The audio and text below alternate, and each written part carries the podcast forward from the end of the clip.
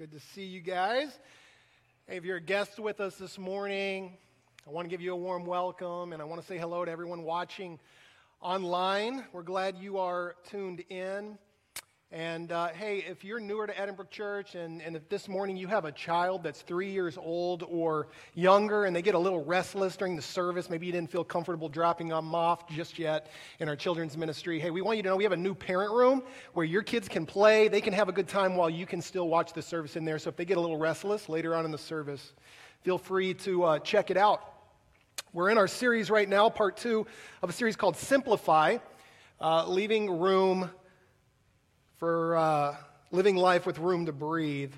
And uh, one of the things I, I, said last week, I hear a lot as a pastor is, hey, pastor, I am, I am feeling overwhelmed. I am feeling uh, burdened. I am feeling stressed out with life. And that's what this series is about. We want to help you simplify your finances, simplify your schedule, simplify ultimately your heart so that you can have less stress and you can have more peace of mind so that God can, can bless you, but, but more than that, use your life to be a blessing to others. And, and this morning, we're going to deal with a very important topic. We, we really can't talk about our calendar or our finances until we deal with this issue, which is the issue of contentment. The issue of contentment. That's what we're going to talk about this morning. Um, I just saw in the news yesterday that there is a mega millions lottery ticket over now a billion dollars. Anybody see that?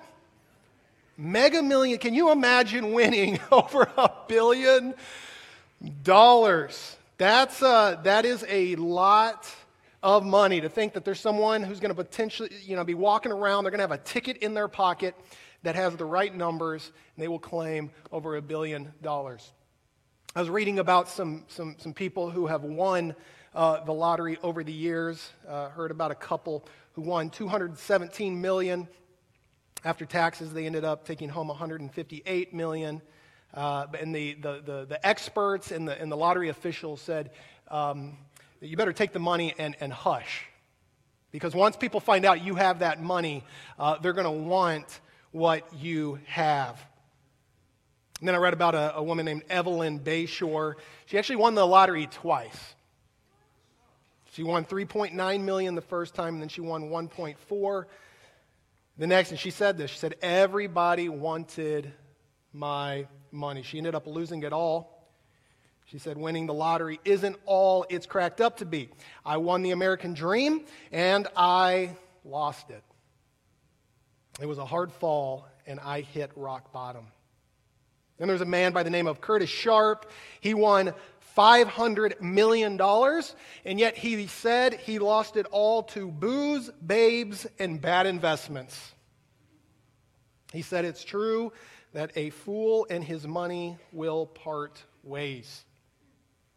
And then maybe some of you have even heard about Jack Whittaker.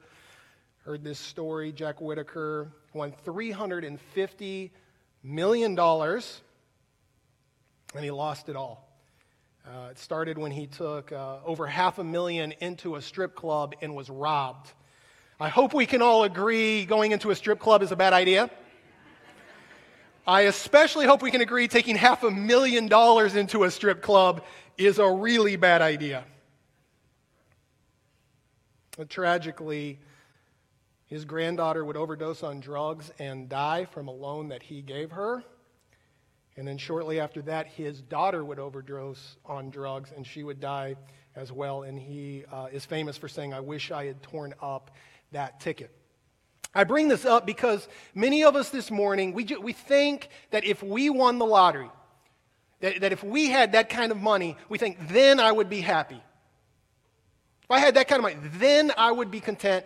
Then I would have made it. Then I would have arrived in life and I would be a content and happy person. But this morning, what I want to do is I want to, I want to remind us of a principle that is universal and rock solid and one that you can put to the test. And that is this. If you are not happy and content today, right where you're at, you're not going to be happy and content even if you get more. Friends, even if you are, even if you get everything you would like to have, if you can't learn how to be a happy and contented person right now, today, it doesn't matter. Because the issue is not your circumstances. That is the lie that so many of us believe. It's our circumstances. It's how much I have. It's my earnings. It's, it's my possessions. When, friends, the Bible teaches us it's a matter of the heart. And if your heart doesn't change and you can't learn to be content with what you have today, your heart will just be discontent, even if you were to win the lottery. Proof of this is a, a, man by the name of John D. Rockefeller, said to be the wealthiest man of his time ever in American history, based on uh, having, having wealth in his day compared to everyone else. And he's famous for when he was asked, What do you need to be a happy person? He said, Just a little bit more. Friends, he was, he was a billionaire in the early 20th century. He needed a little bit more. And so this morning, I want us to see that uh, we need to fight. We need to look at what God's word says and learn the secret of, of contentment right where we're at, no matter what our circumstance is this morning. The author of Ecclesiastes, it's written by a man named Solomon, said this in Ecclesiastes 6 9. He said, It is better to be satisfied with what you have, think what you have today, than to be always wanting something else. And we can paraphrase that, then to always be wanting more and feeling like you need more. It's better just to be satisfied today and learn the secret of contentment right where you're at this morning. That's my question for you this morning. Are you a contented and happy person today? You a contented and happy person this morning?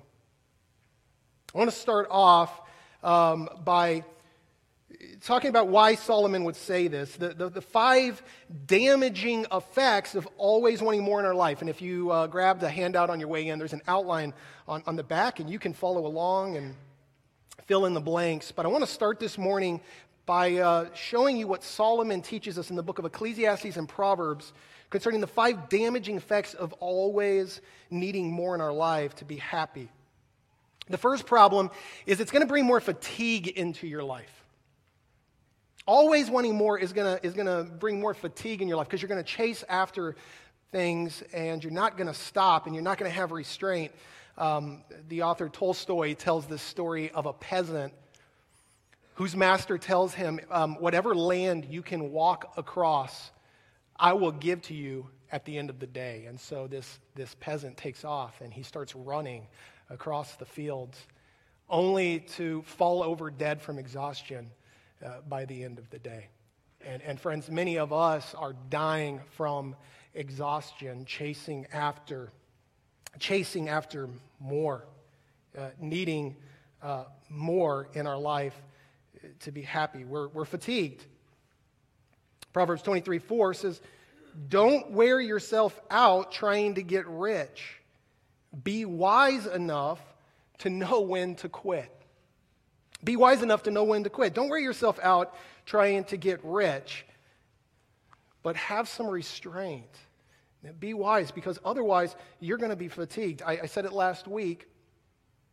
Even if you win the rat race, you're still a rat.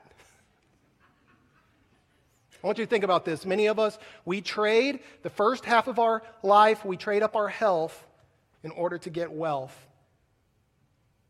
And then in the second half of our life, we trade our wealth to try to get our health back. Okay? Think about that, friends.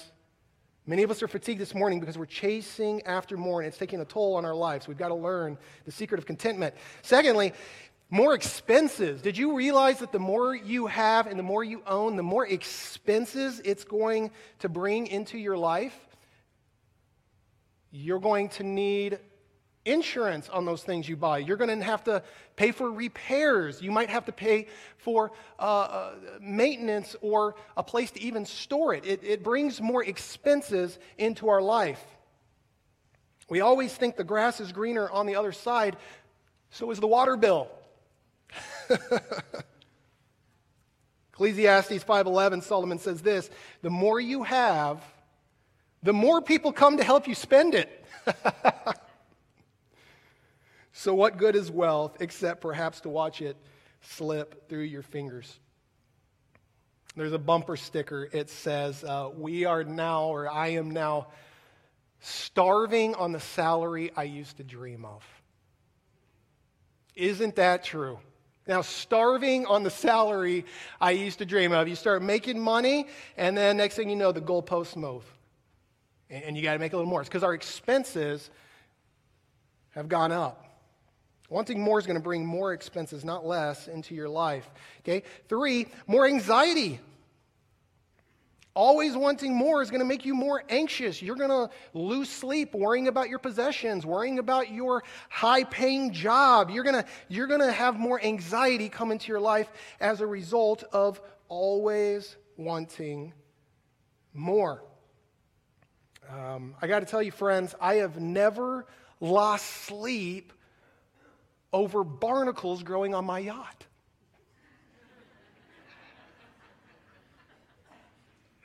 That's because I don't own a yacht, all right? The more we have, the more we find ourselves growing anxious if we don't learn contentment first. Ecclesiastes 5:12. Workers may or may not have enough to eat, but at least they can get a good night's sleep. The rich, however, have so much that they stay awake worrying and uh, I saw a study that said um, that in, insomnia increases with income. People who end up making more end up having more likelihood of, of, of losing sleep. Okay? So if we don't learn contentment, it can bring more anxiety into our life, chasing after more and accumulating more things in our life. And now think about this. If you have more fatigue in your life, if you have more expenses in your life, and you have more anxiety in your life, it's going to lead to this fourth one uh, more conflict. It's going to lead to more conflict in your relationships. Uh, what's the number one reason for divorce? I mean, that's finances. It's not till death do us part, till debt do us part. All right? Proverbs 15, 27 say, says, He who is greedy for gain, you say she who is greedy for gain, just takes one person, troubles his own family that, uh, that person who's always chasing after the, the easy money, always chasing after the get rich quick scheme or, or, that, or that lottery ticket. Friends, I have never lost a dollar to the lottery. I've never lost a dollar to the lottery. I've never given my money to that. I've never lost a dollar to a get rich quick scheme. I have never lost my money to uh, a, a, a casino or something like that. The, the problem is we get ourselves into trouble when, um, and, and, and bring relationships into our marriages and relationships with others when, when we're foolish with our money because of our discontent. 1 Timothy 6 9, the Apostle Paul says, People who long to be rich fall into, into temptation and are trapped by many foolish and harmful desires that plunge them into ruin and destruction. You're always chasing after that get rich quick. You're gonna, you're gonna, you're, you're gonna lose. If you're giving your money to the casino, there's a reason those casinos can build those buildings. There's a reason they can offer you that, that buffet and sometimes even put you in a room for free. Because, friends, the house always wins. The house always wins. And so, if you're discontent and you're trying to make easy money, you're going to lose it. You're going to pay for it, and, and it's going to affect the people that you are close to. It's going to lead to more conflict. And ultimately, it's going to lead to this one, friends. Number five, it's going to lead to more dissatisfaction in your life. This is the opposite of contentment simply being dissatisfied. Now, the man who wrote this, Solomon, probably one of the most successful people that's ever walked the earth. Okay, he lived at the most prosperous time. He was the king over Israel. It was their most prosperous time ever in Israel's history. People would actually fly all across, well, not fly, I just, they would uh, travel across the world to come see Solomon. We're talking thousands of years ago here. Um, because of what he was able to acquire and the wealth and the kingdom that he built. Uh, he had it all. He had every pleasure at his fingertips. More pleasure than any of you will, uh, will ever be able to experience. This man had it all, and yet look at what he says in Ecclesiastes 5:10. Those who love money will never have enough. How meaningless to think that wealth brings true happiness. Wealth, money, it's a tool. But it's not going to buy you long term happiness. It's not going to satisfy your soul. Now, I say long term happiness because I'm not going to lie. Having money and able, being able to buy some things will bring you some short term happiness.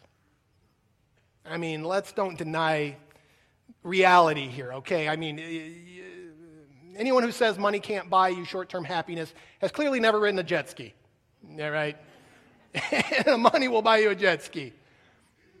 But it's not going to satisfy your soul. Even, even the jet ski is going to get old. You ever bought yourself a new pair of shoes and you just felt like hot stuff? Look at, I am sexy, right?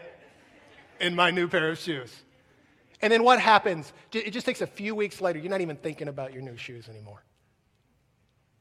You, you, you, bought that dress and you wore it a few times. You're not even thinking about that dress anymore. That dress seems old to you.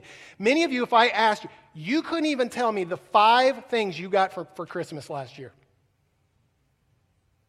That is how temporary our possessions are. Can't even think about what we got for Christmas. Friends, it won't satisfy our souls. That is uh, the problem.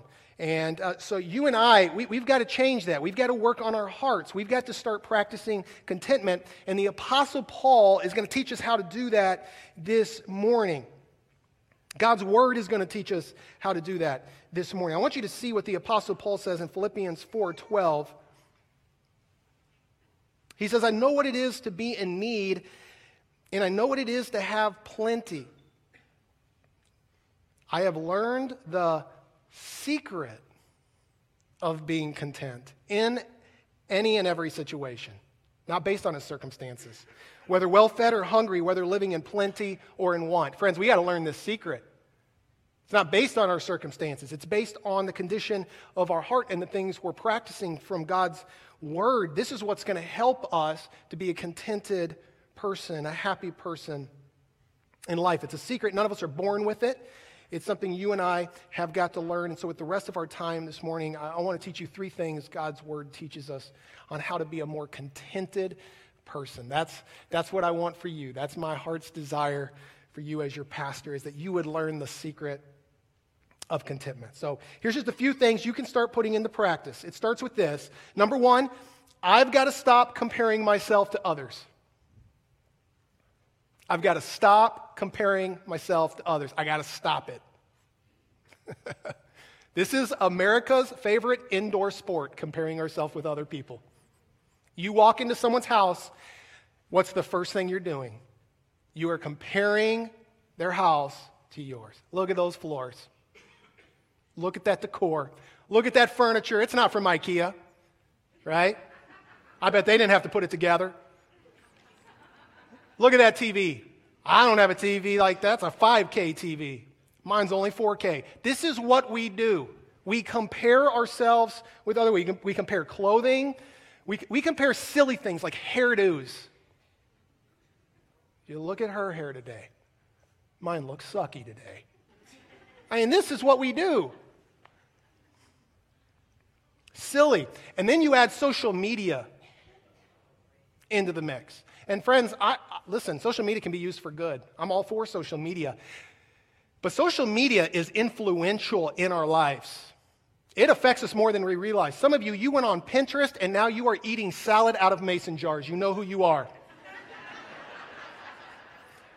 That's influence, friends. I am all for social media, but it does have a dark side. And the dark side is we have a tendency to compare ourselves. And I just want to remind you those things you're seeing on social media, you are seeing the highlight reel. You are seeing the highlight reel. You know, you're seeing the, the family that went on vacation. You're seeing, you know, the, the family having a great time. You're saying, why don't I, why is my family not going on vacation? Why am I not having a great time like my friend? But you don't realize like 20 pictures were taken and then, you know, edited and then filtered to capture that one shot. And you don't see all the production that went into that. You didn't see the credit card statement that came in after that vacation. And then we're watching this stuff and we are constantly comparing ourselves to other people. We have got to stop. Did you know the Bible and that God actually tells us that comparing ourselves with others is wrong. In fact, it's in the Ten Commandments. It's up there with do not murder, it's up there with do not commit adultery. This is the 10th commandment, Exodus 20 17. You must not covet anything that belongs to your neighbor. I want to underline that word. Okay, covet. It, it, it, it, simply means this. That's not a word we tend to use in our culture, but it just means this uncontrolled desire to acquire.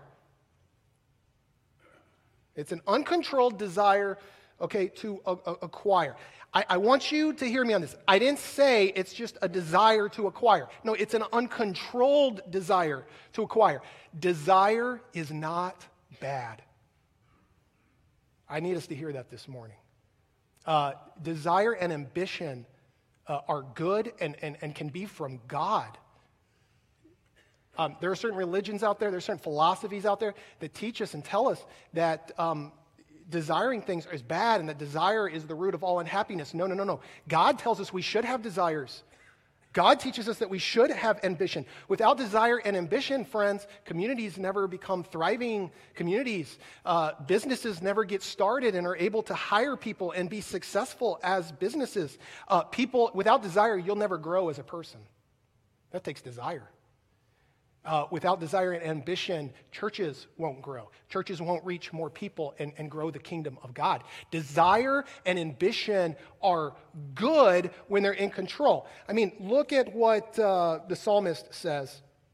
He says uh, in Psalm 37 For take delight in the Lord, and he will give you your heart's desires. God, God is not against desire and ambition, He is against uncontrolled desire, and ambition. And I would, con- I would compare desire to fire. You know, fire on your stove can be a very good thing, can cook food, and, but fire outside of the stove can burn your house down. And in the same way, desire and ambition are good when they're in their proper place and our motives are pure, but you know your desire is uh, out of control when you can't be happy and content because you want something else someone else has. That's how you know it's, it's, and that'll burn your house down. So, desire and ambition are good, and God can use them in our lives, but We've got to keep them in control. And, and, maybe one thing you can do next time you start comparing yourself with something else, somebody else, because something they have or something they bought, you just say, I'm glad I don't have their bills. I'm glad I don't have those expenses. And it brings us to the second thing that we need to do, which is I need to start enjoying what I have. I need to stop comparing myself to others and I got to start enjoying the things God has given me. Do you realize, friends, God has put good things in your life? If you live in America this morning, you have a roof over your head, and you have a refrigerator in your home. You have things in your life to say, Thank you, Jesus. Thank you, God. Thank you. Things to be grateful for. I, I, many believers, they have this view of God that God is a cosmic killjoy. Friends, that's not our God. God created us with ears and then gave us music. The primary purpose of music is for our enjoyment. God gave us that. God created us with eyes and then created a, a creation that is beautiful and full of wonder that reveals His glory, the Bible says. That's for our enjoyment. God gave us skin so that we can feel. He gave us taste buds and then He gave us Cinnabon. Amen? You know, I am so thankful. I, I, was kind of, I was, when I first became a believer, I was kind of this like hardcore driven believer, you know, who was just always at least telling myself that I was going to suffer for the cause. And I'm not saying we're not supposed to take up our cross and, and, and, and, and follow Christ because we are, but I am thankful. I am thankful for men and women that God put in my life that, that were living out their purpose, that were living for the glory of God that were following Jesus and making a difference in people's lives around them, and yet could still enjoy life. Those men and those women taught me a thing or two. And I am thankful God put them in my life. And I hope you don't have this view of God as being this cosmic killjoy, because He's not. He gave us good things to enjoy that we need to turn back into praise or thanksgiving. Friends, do you realize so much of the things, so many things in our life that are enjoyable are free? They don't even cost us anything or it doesn't cost us much. You don't have to have a lot of money to be happy. I, I my favorite place to sit in my entire house, it's this old chair that sits in the back of my house. Okay, we've had it for eight years now.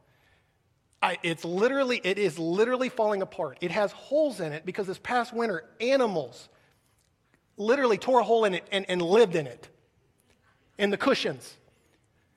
So it's got holes in it, and yet it's my, I go in, the, and by the way, no one will steal it. I don't have to worry.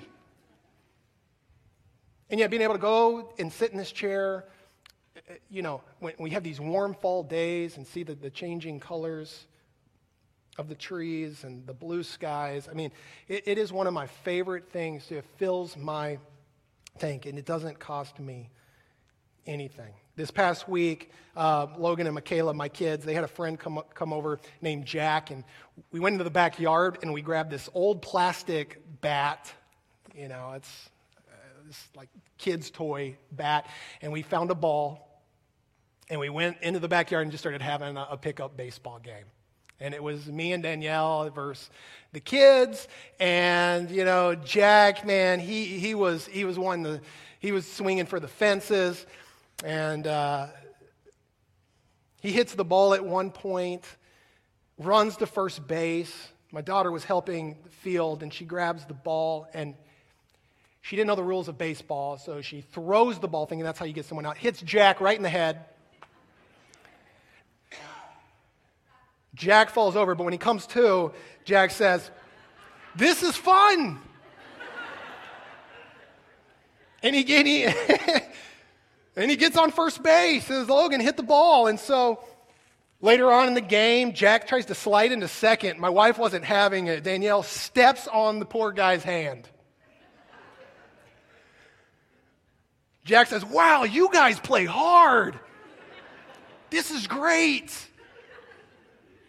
And then Jack got up at the, the last play of the game and just crushed a ball, hit it over the fence. I mean, the kid went home just rejoicing. We all had a blast. It didn't cost us anything, except for a phone call from Jack's parents later on. But no, I'm kidding. No. It didn't cost us anything.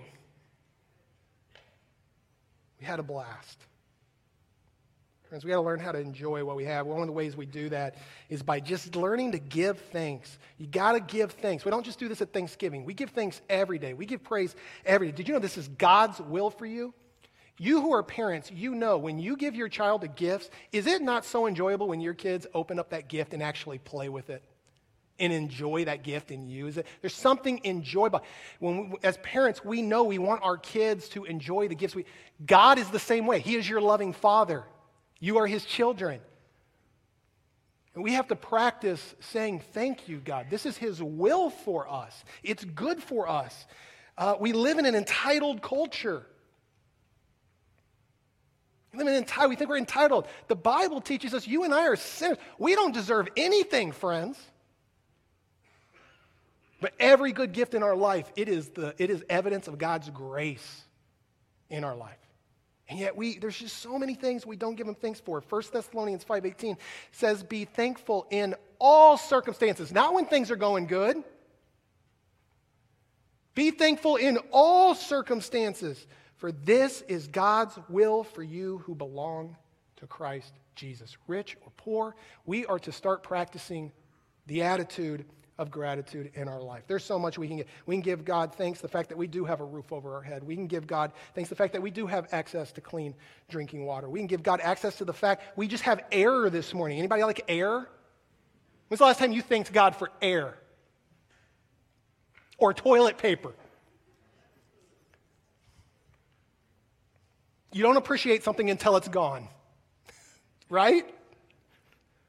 There are so many things we can start practicing this morning, this day. This is God's will for you. Practice that attitude of gratitude. I got to start enjoying what I have. And I'll wrap it up with this last one. I don't want to fill this in. I got to focus on what will last forever. Friends, we got to focus on what will last forever. Material things are temporary, they're not going to last forever. The Bible teaches they're going to rust, they're going to fade. The Apostle Paul says in 2 Corinthians, so we don't look at the troubles we see now. Rather, we fix our gaze on things that cannot be seen. For the things we see now will soon be gone, but the things we cannot see will last forever. Friends, we got to learn how to focus on eternal things, things that are going to last forever. The Bible teaches us of a few things that are going to last forever. One thing that's going to last forever is the Word of God. This, book, friends, is truth. This book and the, and the truths that are found in it will never pass away. Many of us, we don't trust the news that we watch or read. And yet, how many of us spend more time watching the news or reading the news that we don't even trust rather than reading a book that we do? Okay? That's why I encourage you every week be in this book. Be in this book. Read this book. Because this book is eternal, it's filled with eternal truth, truth that will never fade or fail you. Second thing the Bible teaches us will last forever are, people. people, we, we take each other with us. That's, that's why Jesus gave us a mission. The way we say it here at Edinburgh Church is we want to lead people into a growing relationship with Jesus Christ because people are going to live forever, and we want as many people, more people, as many people as possible to end up in heaven with us. Amen? Friends, this is why God gave us the mission. He wants as many people to come into a relationship with Him through Jesus Christ as possible. And when you get on board with this mission, when you live your life in light of eternity and seeing people get into heaven, when you make your life about that, it fills you with eternal purpose. And friends, that will satisfy your soul. Temporary things will not satisfy your soul. Being a part of the mission Christ gave us to lead people into a relationship with Him, that will fill your tank. There's nothing more exciting on this planet than leading someone into a relationship with Jesus Christ. And we hear stories every week of lives that are being changed because of, of what Christ has done for us. That's why I say, would you join me? And I mean, I've been asking you to do that lately. Would you just join me in this mission? It's fun. It's fun. It's exciting when you hear that you just saved someone's marriage and they tell you that. It's exciting when you have someone come up and say, "For the this is the first church I've ever been in where we heard about grace." My fam, I mean, in tears, my family can't tell you what this church has done for our soul. Friends, that is fun. so I, join me in this. You just might find it takes your eyes off of the temporal and it puts your eyes on eternal things that are truly important.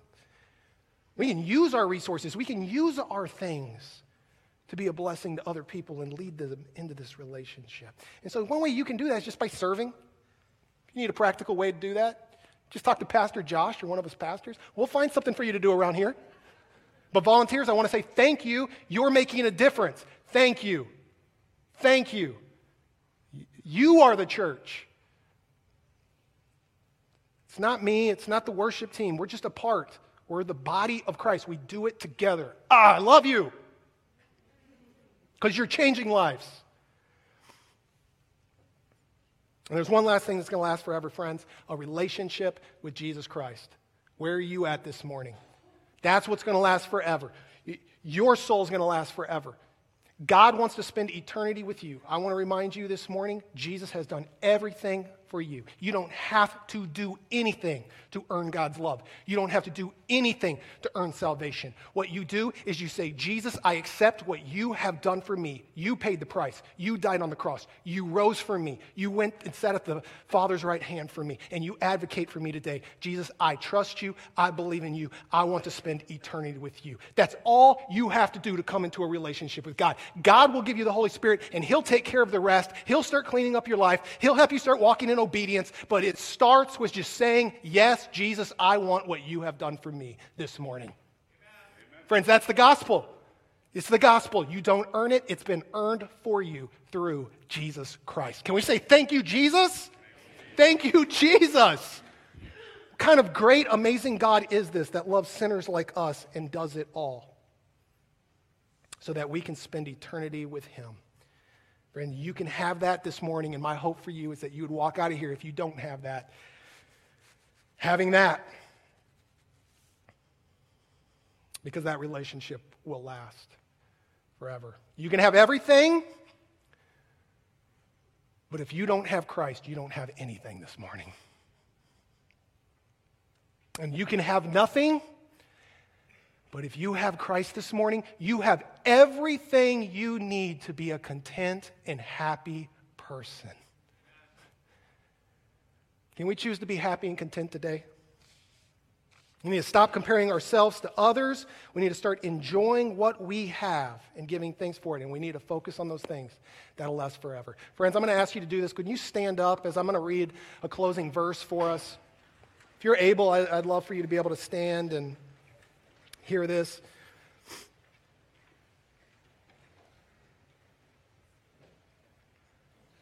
Psalm 17, 15. But as for me, my contentment is not in wealth, but in seeing you and knowing all is well between us. And when I awake in heaven, I will be fully satisfied, for I will see you face to face. Friends, let me pray for us. Jesus, we need you in this place this morning. Teach us the secret of contentment. Teach us this secret, Lord. We don't want to be fatigued. We don't want to see our expenses keep going up because we're constantly chasing after more. We, we don't want more anxiety in our lives. We want more peace. Lord, we want less conflict. We want thriving marriages. We want our marriages to thrive. And we want to ultimately be satisfied in, in you so, Christ, would you teach us this morning how to enjoy what we have, to give you thanks right now, and just say, Thank you. Thank you, Jesus. Thank you for your grace in our lives in so many different ways. Help us to stop comparing ourselves to other people. Lord, be thankful for the life you've given us, who, who you say we are. Lord, help us to focus our our eyes on things that are going to last forever. Ultimately, our relationship with you and the mission you've given us. Help us to live that out. And if there's anyone in here this morning that, that just needs to say yes to Jesus, here's your chance. Just say, Christ, I accept what you've done for me. I accept what you have done for me. Come into my life and show me how to follow you so that I can be a more contented, happy person for the rest of my life. We pray this in your name, Jesus. Amen. Well, church, love you. Uh, if you need any prayer, there's going to be people up here who would love to pray with you. Otherwise, we'll see you next week.